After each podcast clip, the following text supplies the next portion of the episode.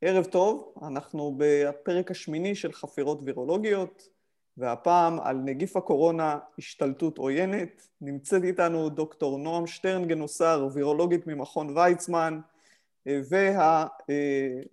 והמשתתפים הרגילים, פרופסור בכרך, דוקטור קובילר ואנוכי, ונתחיל ישר לעסק. אז נועם, אנחנו יודעים שנגיפים הם פרזיטים, הם בעצם חייבים את התא המאחסן בשביל להשתכפל, והנגיף בעצם משתלט על התא ומונע ממנו לעשות את הפעילויות הרגילות שלו, למשל לשכפל את החלבונים שלו, מה שנקרא, המונח המקצועי הוא host shut-off, ולאחרונה פרסמתם על זה מאמר. תוכלי להסביר לנו קצת בקצרה מה הכוונה בתהליך? אני אנסה. אז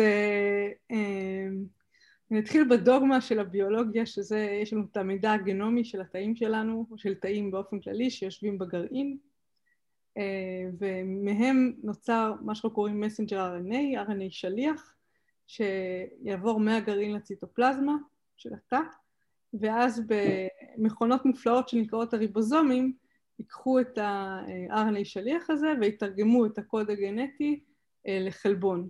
שהחלבונים הם אלה שמבצעים את רוב הפעילויות אה, בתוך התאים שלנו, והם גם אלה שהסטרוקטורות המבניות שיוצרות את התאים שלנו.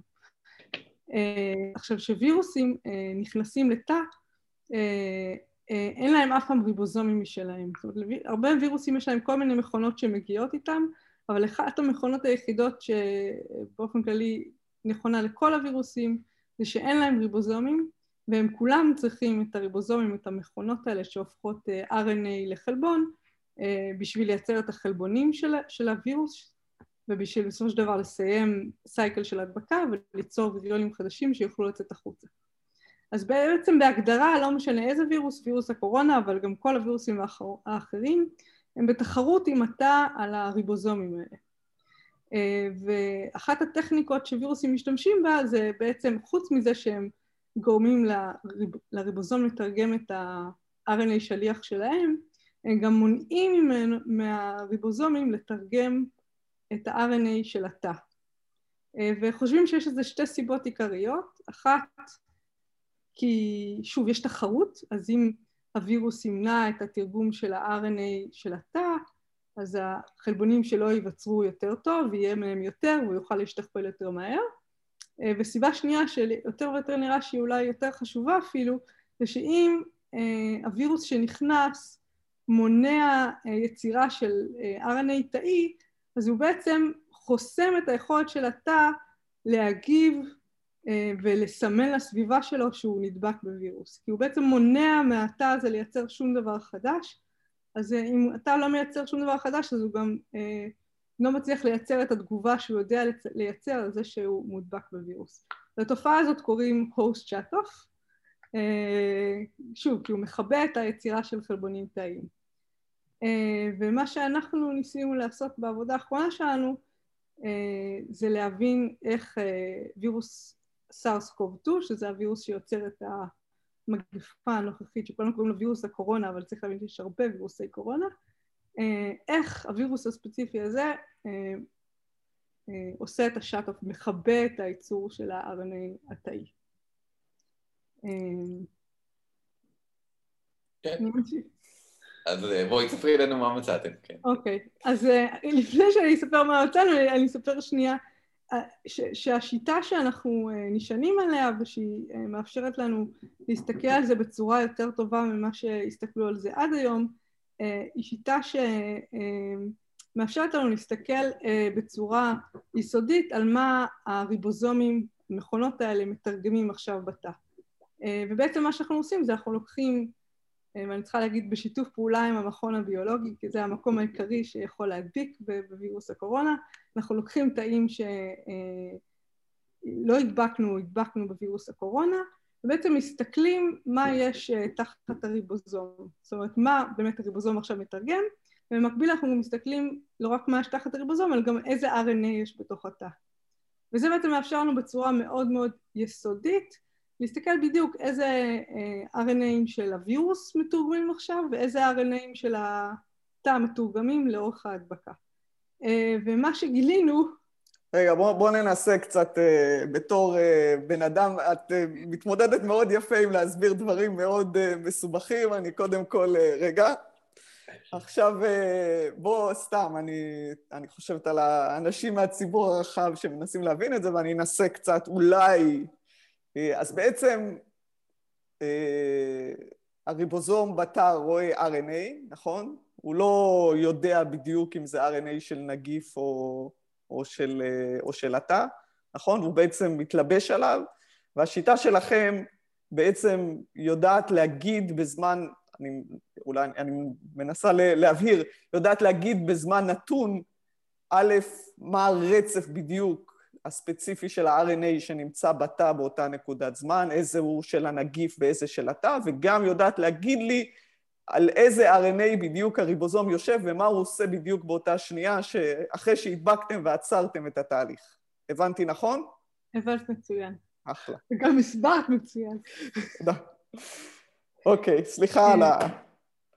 אה, אז, אה, אז בגדול זה מה שעשינו, לקחנו תרבית תאים, תרבית תאים של אה, תאי ריאה של אדם, הדבקנו בווירוס הקורונה ובזמנים שונים לאורך ההדבקה עצרנו והסתכלנו מה ה-RNAים שיש בתוך התא, זאת אומרת שזה איזה RNA יש מהווירוס, איזה RNA יש של התא, ומה עכשיו מתורגם בתוך התא. שמתורגם שוב, מה הריבוזום רואה, אם זה RNA של הווירוס או של התא, על הריבוזום לא אכפת, זה רק שמסתכלים מה הריבוזום עושה.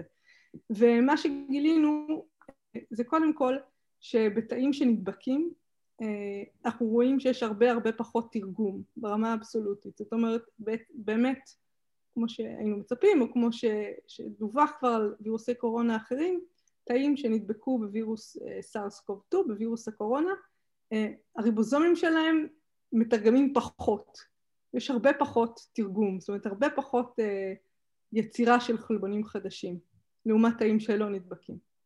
אה, אבל בניגוד למה שאולי היה אפשר לחשוב, התרגום של, של של ה-RNA של הווירוס הוא מאוד דומה לתרגום של ה-RNA של התא. זאת אומרת, לא נראה שלווירוס יש איזשהו יתרון או, אה, אה, ביכולת שלו אה, להיות מזוהה ולהיות מתורגם על ידי הריבוזום. אה, אה, אז זה קצת היה מפתיע. יודעים, אנחנו יודעים בנגיפים אחרים שבדרך כלל זה לא המצב, שהם כאילו משתים בתא פעמיים, הם גם משתיקים את ה... את התרגום של הגנים של התא, וגם מצד שני מגבירים את התרגום של עצמם. נכון. ומעדיפים את ה... ופה נכון. את אומרת זה לא המצב, יש השתקה כללית. שוב, ברמה, כן. זאת אומרת, ברמה הכללית יש השתקה כללית, ונראה שההשתקה הזאת משפיעה גם על הווירוס וגם על המאחסן. זאת אומרת שכל, שהתרגום באופן כללי יורד, אבל אנחנו לא רואים הבדל משמעותי בין שוב, גם צריך לזכור ש-RNA של מאחסן זה הרבה סוגים של RNA ו-RNA של הווירוס זה כמה סוגים של RNA, אבל בגדול אין הבדל מאוד משמעותי בין ה-RNA של הווירוס ל-RNA של המאחסן. אה, אז עכשיו נשאלת השאלה, אוקיי, אז אם אין הבדל ממש בתרגום, אז איך הווירוס הזה עושה שאט-אוף? איך הוא גורם, גורם לזה שכמעט לא יהיה תרגום של, של RNA תאי? והתשובה הייתה נראית שהיא בעיקר מגיעה אה, כשאנחנו מסתכלים על המדידות של ה-RNA. אז כשאנחנו מסתכלים על המדידות של ה-RNA, מה שרואים זה שמהר מאוד, אה, באמת מהר, תוך שמונה שעות אחרי שהתאים נדבקו, 90 אחוז מה-RNA שיש בתא הוא RNA של הווירוס, שזה אה, דבר מדהים במספרים, כי הגנום שלנו הוא מיליארדי מונים יותר גדול מהגנום של הווירוס, ויש לנו עשרות אלפים סוגים של אה, מולקולות RNA כאלה, אה, ותוך שמונה שעות מהרגע שהווירוס הזה בא ומדביק, הוא מצליח שכמעט כל ה-RNA בתא יהיה שלו. ולכן למרות שאין העדפה, אה, זאת אומרת, כל מולקולות RNA הסיכוי שלה להיות מתורגם גם אם מגיע מהווירוס וגם אם מגיע מהמאחסן, העדפה היא נראית דומה, בגלל ש-90% מהמולקולות שיש הן מולקולות של הווירוס, אז הווירוס הוא זה שיתורגם, הרבה, אה, והמאחסן, ה-RNA של המאחסן כמעט לא יתורגם. במילים אחרות, הווירוס מציף את התא ב-RNA שלו. נכון. עכשיו נשאלת השאלה איך הוא... אנחנו מדברים על RNA שליח, נכון? זאת אומרת, רק RNA שליח של הווירוס לעומת RNA שליח של התא. נכון. עכשיו אתה צריך להסביר מה זה RNA שליח, הסתבכת. עד עכשיו לא, לא היה שום RNA אחר, אורן. לא, אבל ברגע שאתה מדגיש את זה, אין מה לעשות, אורן, בכבוד.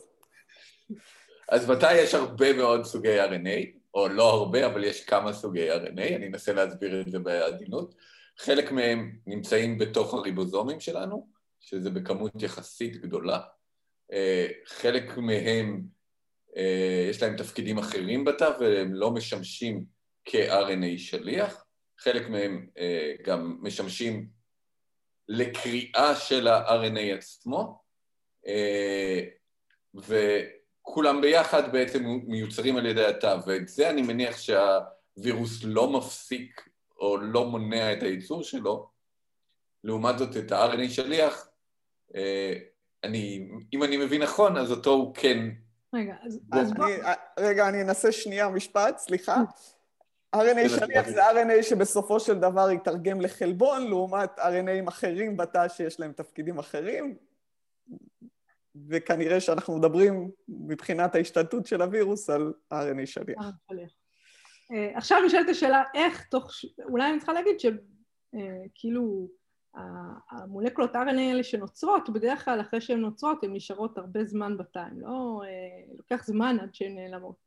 והעובדה שתוך שמונה שעות אנחנו רואים ש-90% מה-RNA בתא הוא, הוא מהווירוס, וגם עוד כל מיני מדידות שעשינו, אה, גרמה לנו אה, בעצם להעריך שהווירוס, לא רק שהוא מייצר הרבה RNA, אלא הוא גם מפרק את ה-RNA של התא. זאת אומרת שהוא בצורה אקטיבית בא ומפרק את ה-RNA. ובצורה כזאת, שוב, הוא מונע את התרגום שלו, ובצורה כזאת הוא יגרום לזה שאתה יתרגם, אתה יתרגם את ה-RNA הוויראלי. אני, שוב, אני, אני, אני, אני היום, אני נראה לי ערן ישן, ואני היחידה פה שזה... לא, אני היום מפחד ממך, אלה, אני, אני רוצה להגיד הרבה דברים, אבל אני... אז תגיד, ערן, תגיד. לא, לא, קדימה. אני רוצה שוב לראות שהבנתי לטובת הזה. אז בעצם מה שאת אומרת שלריבוזומים אין העדפה ל-RNA הוויראלי, ולמרות זאת אנחנו רואים שיש 90% מהתא זה RNA ויראלי, ואתם חושבים, לפי מה שראיתם, שהמנגנון הוא אה, בעצם זה שה-RNA הוויראלי, שהווירוס איכשהו אה, חותך את ה-RNA עם התאים. ולכן בעצם הוא מצליח להשתלט, זה המנגנון.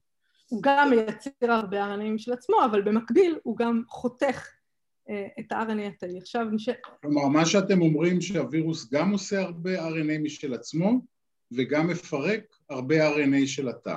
נכון. ובסך הכל יש לנו אז הטיה של האיזון בין הכמויות של ה-RNA הוויראלי והתאי. בסך הכל מה שקורה שתוך חמש שעות נראה לי 70 אחוז מה-RNA הוא ויראלי, ותוך שמונה שעות כבר 90 אחוז מה-RNA שליח בתוך התא הוא אה, RNA ויראלי, ולכן בעצם 90 אחוז ממה שמתורגם זה חלבונים ויראליים. אוקיי? אז איך הוא מפרק את ה-RNA הוויראלי ואיך הוא שומר על עצמו? אז, אה, אז קודם כל... אה, רגע, רגע, שאלה קצת קצרה לפני, כשאנחנו מדברים על חמש שעות ושמונה שעות, תוך כמה זמן בערך נוצר הווירוס החדש הראשון? שמונה שעות יש יציאה של אה, ויריונים חדשים, של וירוסים חדשים מתא מודבק, ולכן זה הנקודת זמן האחרונה שהסתכלנו עליה, כי אנחנו יכולים להגיד בנקודת זמן הזאת כבר הווירוס סיים אה, מחזור חיים שלם. אה, אז, ואנחנו באמת רואים שמעבר לנקודת זמן הזאת, בערך מה שהתחיל לקרות זה שהתאים יתחילו להרגיש לא טוב, לאט לאט גם התחילו למות, אז זה כאילו מחזור חיים של הווירוס, זה שמונה שעות, שזה גם... זה גם די מהיר, צריך להגיד. גם מאוד מהר. כאילו, יש, יש וירוסים שמשתווים לזה, אבל זה עדיין מאוד מאוד מהר. אמרת עוד כל מיני בדיקות שעשינו, אז לטובת כל מי שלא בקיא בעבודת מעבדה, אז עוד כל מיני בדיקות האלה שעשינו, זה בטח אה, שלושה-ארבעה חודשים של סטודנטים שעבדו במעבדה 24 אה, שעות ובמכון הביולוגי, אז שאנשים אה, יבינו את המשמעות.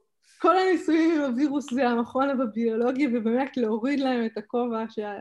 על, בנוסף לכל הדברים שהם היו צריכים לעשות, וכמובן החיסונים וכל מיני משימות uh, שמגיעות אליהם מלמעלה, או, או מדברים שהם עושים בעצמם, אז גם מצאו את הזמן ואת הפנאי ואת האנרגיות לשתף פעולה איתנו, אז זה באמת ראוי להערכה, ועשו גם עבודה מדהימה, מדהימה. צריך להגיד שאירחנו אותם בשבוע שעבר בפרק הקודם של החפירות. אני יודעת, הקשבתי. אז בדיוק אותה קבוצה, הקבוצה של ניר ותומר, בעצם כל העבודה הזאת נעשתה בשיתוף פעולה עם, עם הקבוצה שלהם. אוקיי, אז רן שאל, נכון, איך, איך הם מפרקים, איפה עצרנו לפני שהתחלנו פה עם ה... כן, אז איך הם מפרקים, למעשה היה מועמד, אז הם מפרקים כי יש להם חלבון ויראלי שמקודד על ידי הווירוס, ששוב, תחשבו, זה כאילו כמעט, יש RNA ויראלי שנכנס, נוצר חלבון ויראלי, בעצם החלבון הראשון שנוצר מהווירוס, השם שלו זה NSP1, זה פחות חשוב, החלבון הזה הוא היה ידוע כבר קודם מעבודות שנעשו על סארס, שהוא החלבון העיקרי שבעצם עוזר לשאט-אוף הזה, עוזר למניעה של התרגום של ה-RNA התאי. ומה שאנחנו הראינו זה שהחלבון הזה בעצם יכול לחתוך RNA, אנחנו לא יודעים איך הוא עושה את זה, אבל אנחנו יכולים לראות שאם אנחנו לוקחים אותו, רק את החלבון ומכניסים לתאים בלי שום וירוס, אנחנו יכולים לראות שה-RNA יתחיל להיות מפורק בתאים האלה, ו, ומה שהראינו זה שהווירוס, יש לו בהתחלה שלו, ל-RNA שלו, בהתחלה שלו יש איזשהו רצף שמשותף לכל ה-RNA של הווירוס, ובעצם הראינו שאם אנחנו לוקחים את הרצף הזה ושמים אותו מעל כל RNA אחר, כל RNA תאי אחר, ה-RNA הזה נהיה מוגן מפירוק. זאת אומרת, אם אני אשים את זה במילים קצת יותר פשוטות, מה שאנחנו מראים זה שב-RNA של הווירוס יש איזה משהו שמונע את הפירוק, והחלבון הזה של הווירוס יפרק כל דבר חוץ מ-RNA שהוא רואה בהם את האלמנטים האלה. זה כמו דגל שאומר לחלבון הוויראלי, אל תיגע בי, אל תפרק אותי. אל תפרק אותי. עכשיו, ברמה המולקולרית יש הרבה דברים שאפשר לחקור ולראות מה בדיוק הדגל ומה בדיוק מזוהה ואיך בדיוק נעשה הפירוק, וזה הכל דברים שאנחנו מאוד מתעניינים בהם, אבל כרגע אנחנו יודעים להגיד שהחלבון הזה הוא מספיק בעצמו לפרק RNA, ושמה שמגן על הווירוס זה המין דגל הזה שיש לכל ה-RNA שמגיעים מהווירוס ואין ל-RNA שמגיעים מהתא. האם אתם יודעים אם החלבון הזה יודע לפרק ישירות את ה-RNA, או שהוא צריך לקרוא לעוד דברים אחרים שיפרקו את זה? זה משהו שאנחנו מאוד מתעניינים בו. יודעים בוודאות, אנחנו לא, אבל אם מסתכלים על הרצף של החלבון הזה, וגם הגודל שלו, סך הכל זה חלבון די קטן, אין שום דבר שיכול להצביע על זה שהוא חותך בעצמו. ולכן נראה לי שההשערה הכי הגיונית זה שהוא מגייס, אני צריכה אולי להגיד שבתאים שלנו יש הרבה, לא מעט חלבונים תאיים שיש להם משימות שכוללות חיתוך של RNA. כי שוב, כי RNA נוצרים ומתפרקים כל הזמן, לא רק בתאים מודבקים, גם בתאים רגילים, ולכן ההשערה שלנו ש... שהחלבון הזה, NSP1, יודע לגייס את אחד מהמולקולות התאיות האלה, ובעצם לבלבל אותו, ל... לעשות לו איזה טריק ולגרום לו לפרק עכשיו RNA תאי. שזה טריק באופן כללי שהרבה וירוסים עושים בצורה מאוד כללית, הם מבטאים כל מיני חלבונים שפתאום אומרים לחלבונים אחרים, תבואו תעשו את מה שאתם יודעים לעשות, אבל לא במקום ולא בזמן הנכון, ובזה הם מבלבלים את המערכת. נכון.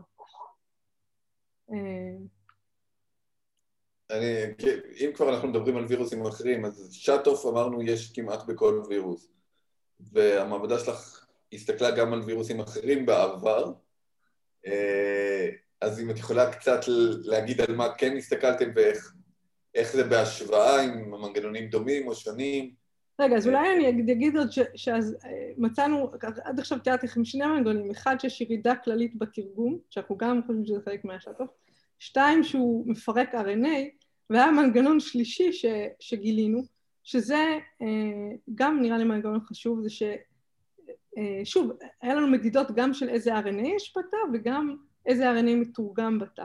ומה שגילינו זה ש-RNAים שנוצרים בעקבות ההדבקה, זאת אומרת שלא היו RNAים תאיים, שלא היו בתאים של, של, שהם לא נדבקים, שהם RNAים שנוצרים בתגובה להדבקה, שזה כל ה-RNAים שבעצם אתה מנסה לסגנל, לדבר כמערכת החיסון, ולסמן למערכת החיסון ולתאים סביבו שהוא נדבק ושכדאי לעשות משהו, אה, אה, אז ראינו שה-RNAים האלה עולים, זאת אומרת, זה אומר שאתה יודע לזהות באמת שהוא נדבק ויודע להתחיל לייצר אותם, אבל הם לעולם לא מתורגמים, זאת אומרת, למרות שהם נוצר מהם בעקבות ההדבקה, אנחנו לא רואים שזה מגיע לידי ביטוי בתרגום שלהם וביצירת החלבונים האלה.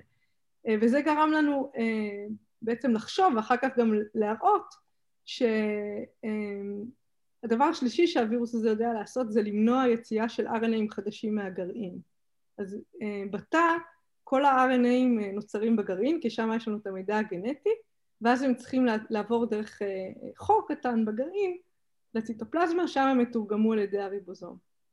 ובעצם מה שאנחנו חושבים שקורה זה ששוב, חוץ מזה שהוא יודע לפרק, הוא גם יודע למנוע כל דבר חדש שנוצר מלצאת לציטוזול, והסיבה שזה כל כך חשוב, כי זה בעצם אומר שהוא לא נותן לתאים שעכשיו נדבקו לסמן בשום צורה שהיא שהם אה, נדבקו. אז אה, בעצם כאילו אני חושבת שהגדולה של, של הווירוס הזה, או לפחות במדידות שלנו זה היה מאוד ניכר, שהוא, שהוא משתמש בכמה וכמה שיטות בשביל אה, למנוע מהתא לייצר חלבונים, ולכן נראה לי שהאפקטים שלו מאוד מאוד מרשימים. זה מאוד מזכיר, אבל גם שוב פעם, נגיפים אחרים, נכון? נגיף השפעת עושה אותם טריקים ו... לגמרי. אז עכשיו רגע לשאלה של אורן, אז אחד הווירוסים שהסתכלנו עליו בשיטות דומות אה, זה וירוס השפעת באמת, שגם הוא אה, אה, יודע לפרק RNA וגם הוא יודע לעכב יציאה מהגרעין.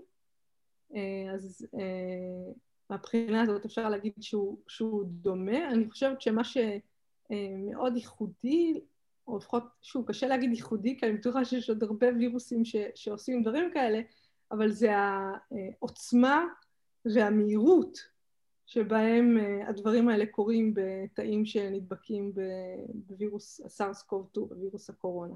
אז הוא, הוא עושה את זה בצורה מאוד מאוד אה, מהירה ומאוד מאוד יעילה, יותר ממה שאנחנו בידיים שלנו ראינו אה, בווירוסים אחרים. זה כמובן לא אומר שאין עוד וירוסים שעושים דברים דומים, אולי אפילו ביעילות דומה. אז בואו נעשה רגע זום אאוט מהתא ולדבר על המולק, מה, ממש מה קורה בתוך התא, ונדבר קצת איך זה משפיע גם על התא עצמו, כי באמת הווירוס, אה, מה שנקרא השתלטות עוינת, ככה קראנו לפרק, אז איך זה באמת משפיע על התא, האם בהכרח כל תא שנדבק הוא, הוא מת, ושוב, איך זה בהשוואה ל, לווירוסים אחרים, אה, וגם איך זה משפיע מבחינת המהלך של קצת החוצה, כי אנחנו מדברים על התאים ו... אה, אז כאילו, קודם כל, שוב, זה, זה נכון להרבה... תאים שנדבקים בווירוסים כמו הווירוס הקורונה, וירוסים שהתחילו להשתכפל ולהיווצר בכמויות גדולות אה, שיופרשו החוצה, אה, בסופו של דבר הם אה, ימותו, כי הם פשוט... הווירוס יסחוט אותם עד הסוף ויוציא מהם כל מה שיכול להוציא מהם עד שהם פשוט יתמוטטו. ומהבחינה הזאת וירוס הסארס קוב 2, לא, אני חושבת שהוא לא מאוד שונה מווירוסים אחרים. יש אה, וירוסים שהתאים שורדים. שוב, אה, אני חושבת שיש הרבה... הפטיטיסים למיניהם. אה. לכן אמרתי לא. וירוסים כן, שסוחטים את ה... אני אומר באופן כללי. שוב, אני חושבת שיש פה עניין, כן, נראה לי שהוא הרבה יותר מהיר. כן. אלים, אלים. מהיר. כאילו, הוא עושה את זה הרבה יותר מהר, ולכן גם... הוא מאוד, כל העלייה וירידה, הכל דרמטי אצלו. נכון. Uh, עכשיו, איך זה, איך זה, כאילו, אם נעשה רגע בדיוק זום אאוט, איך כל זה בסוף uh, קשור לפתוג'נסיס ולמהלך המחלה? אז קודם כל זו שאלה שלא כל כך קל לענות עליה, אבל אני אתן רגע כאילו מה אנחנו כן יודעים. אז uh, נעשתה המון עבודה, יחסית הרבה עבודה, קודם כל על, על וירוס הקורונה הזה, uh, אין עדיין תשובה, זאת אומרת, עוד לא, עוד לא, עוד לא בדקו, אומנם עשו כבר מוטנט לחלבון הזה ל-NSP1, אה, אבל אף אחד עוד לא הסתכל על זה במודל, בשביל זה צריך מודל של חיה, בשביל לראות... אותן, את הכוונה היא לעשות וירוס בלי החלבון, או שהחלבון לא פעיל. סליחה.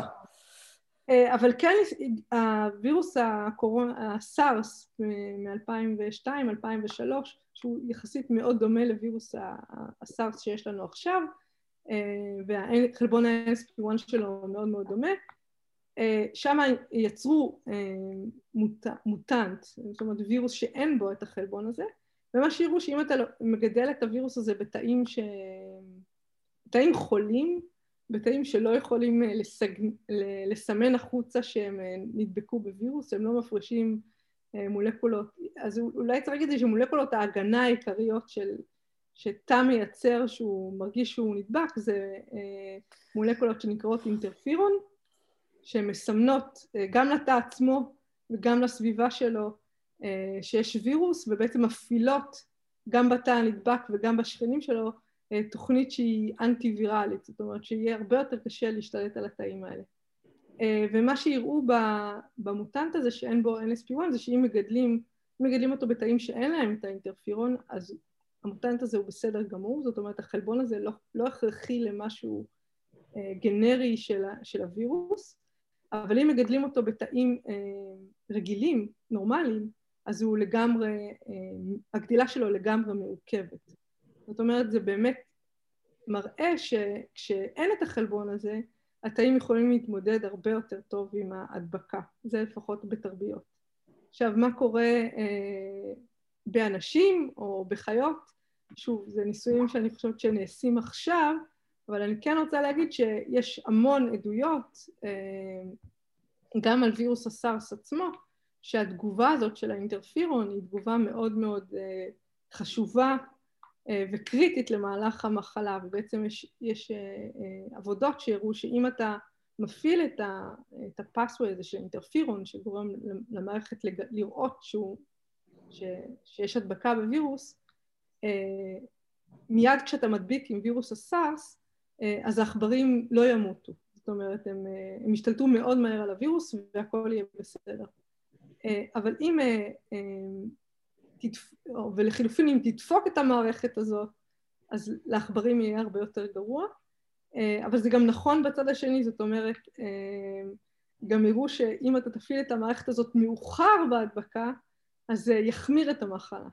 אז נראה לי ש, שהמודל הכי, הכי שמסתכלים עליו היום או עכשיו על, על למה המחלה הזאת כל כך סוערת זה שהווירוס הזה נכנס אה, והוא מצליח לפחות באנשים יותר מבוגרים, אה, למנוע את התגובה התאית שתגרום לגיוס מהיר ולעיכוב יחסית מהיר של ההתרבות של הווירוס הזה, ולכן הוא מצליח להתרבות אה, בכמות מאוד מאוד גדולה מאוד מאוד מהר, אה, ואחר כך יש כבר גיוס של מערכת החיסון וכמו תאי T ותאי B ונוגדנים, אבל באיזשהו מקום זה כבר מאוחר מדי, יש הרבה יותר מדי וירוס ומערכת החיסון ממשיכה להיות סוערת וסוערת, ובעצם מה שיוצר את המחלה זה התגובה הסוערת הזאת של מערכת החיסון, שהיא אה, בעצם משקפת את הכמויות הגדולות של, של הווירוסים שכבר אה, נוצרו.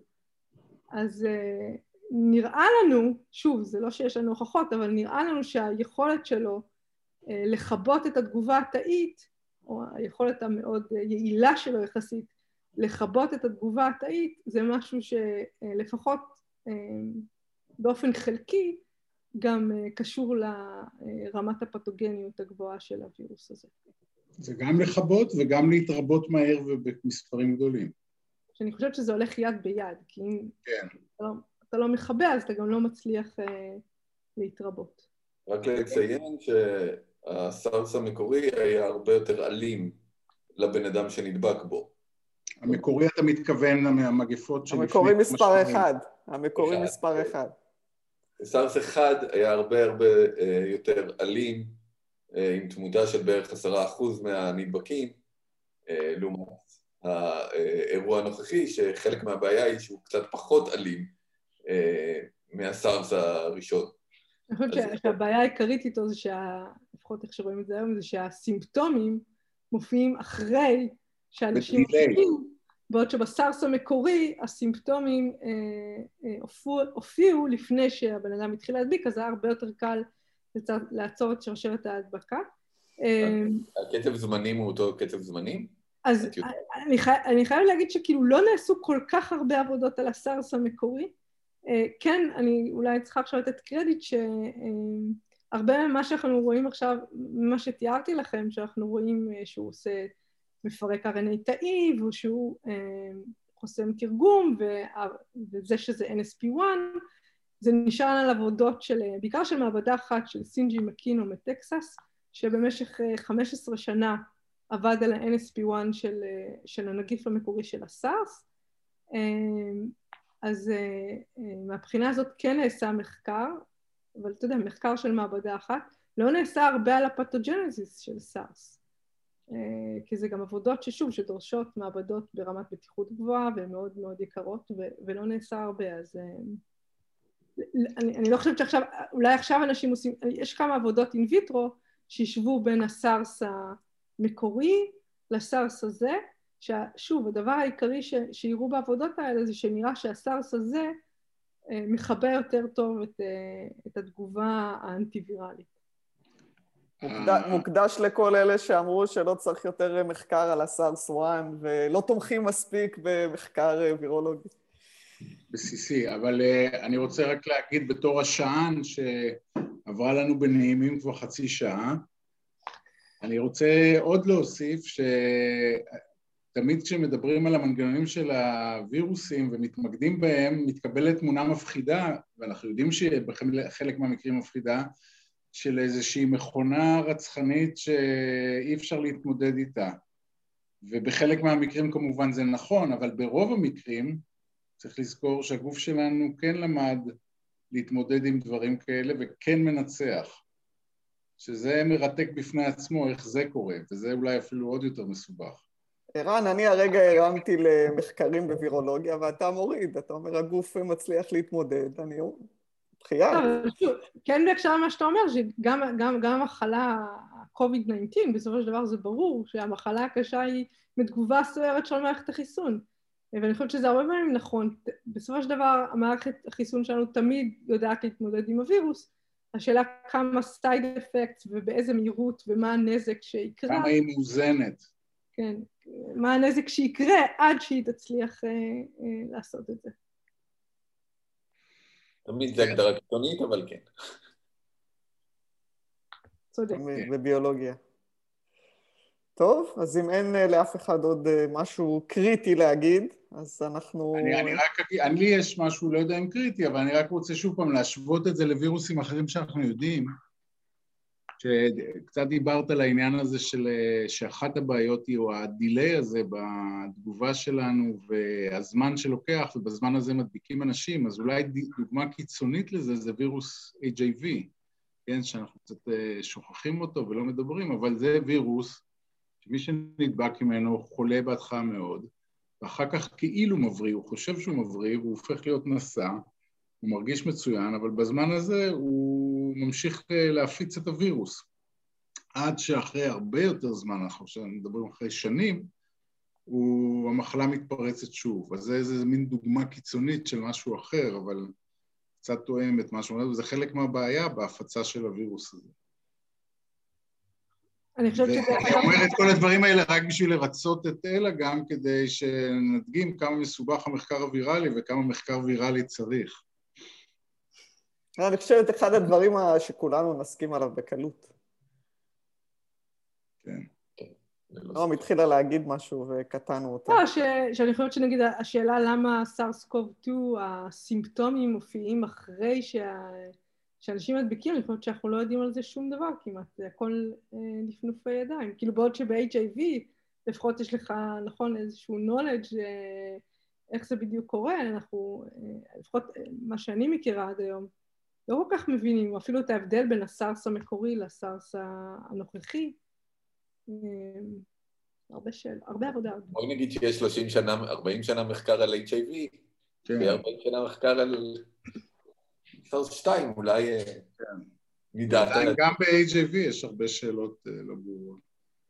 לגמרי ברור. מצד שני, שנה של עבודה על סארס קוב 2 זה בערך היה כמו 15 עבודה על הסארס המקורי. כן, כי אני חושב שזו פעם ראשונה שהייתה התגייסות אה, כזו עולמית בבת אחת, אה, מתואמת של כל כך הרבה מעבדות ואנשים ומדע לחקור וירוס אחד. שישפיע על כולנו. תודה רבה לכולם. תודה נועם שהתמודדת באומץ לב עם אה, נושא לא, לא קל להסביר לציבור הרחב, ותודה לאורן וערן. אה, ושאלות, המייל שלנו מופיע בסלייד הראשון, ואנחנו נתראה בחפירות תשע. ולפני, אה, בשבוע הבא יש חופש, נכון? יש חופש. יש חופש, חופשת פסח, כולם נהנים. לילה טוב.